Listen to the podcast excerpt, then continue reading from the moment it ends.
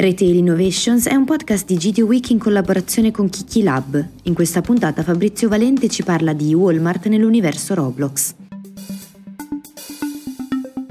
Il metaverso è un tema che è esploso dopo che eh, Zuckerberg ha deciso di rinominare tutto il proprio gruppo Meta e ha parlato delle potenzialità future di questi mondi virtuali che vanno a implicare sempre di più anche il retail. Ci sono state già varie esperienze, eh, è vero che rispetto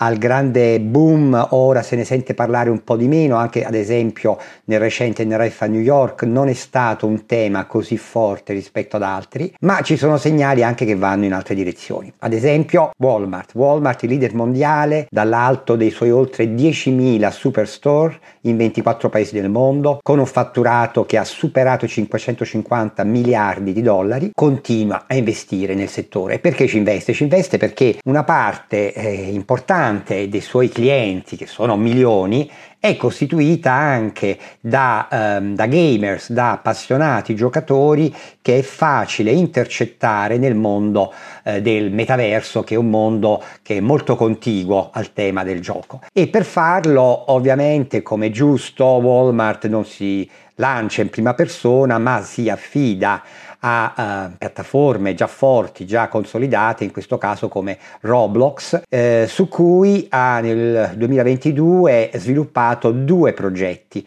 entrambi nella logica del try before buy, cioè la logica di dire prima di acquistare un prodotto fammelo provare. In questo caso dovremmo dire più correttamente meta try before buy. Perché? Perché questa non è una prova del prodotto reale, ma è un meta try, è una prova del prodotto nell'ambito del metaverso con il proprio avatar, che comunque è già un elemento di forte coinvolgimento e di avvicinamento. Questi due nuovi progetti sono anche interessanti perché legano sempre di più le potenzialità del metaverso non solo all'infocommerce, che vuol dire vado un po' a vedere che prodotti ci sono di quel brand o di quel retailer, ma sempre di più con una connessione immediata con l'e-commerce, quindi farlo diventare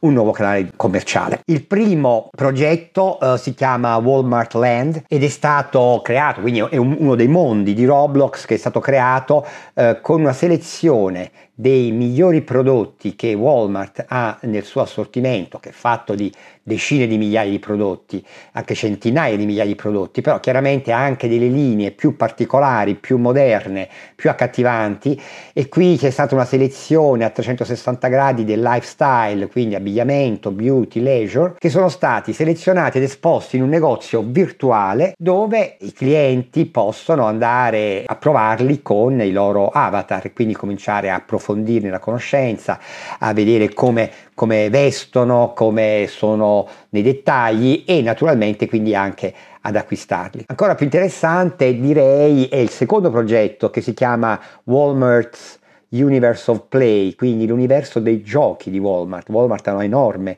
eh, assortimento di giocattoli che eh, vengono presentati in questo universo di Roblox in maniera molto coinvolgente, con eh, esperienze e eh, diciamo ambientazioni che sono legati in particolare anche qui a una selezione di giocattoli, soprattutto quelli legati ai personaggi di culto o legati al cinema o ai programmi televisivi, quindi da Jurassic Park a Paw Patrol. E in questo caso appunto il proprio avatar può andare a giocare con questi giocattoli e vedere appunto quali sono le caratteristiche, qual è il divertimento, eh, con un impatto certamente molto più forte che non i classici videocataloghi che sono ormai esistenti da tempo, con cui si, può, si possono sfogliare e approfondire le novità, ma non ci si può più di tanto entrare in relazione e in esperienza. Naturalmente tutto questo a beneficio del conversion rate dei navigatori di questi eh, eh, metaversi che in qualche modo poi possono acquistare direttamente. In sostanza un caso che è importante perché se è un colosso come Walmart si muove in questa direzione significa che hanno usato la possibilità possibilità di farci il business. Certamente siamo ancora in una fase di test e di valutazioni del ritorno sugli investimenti,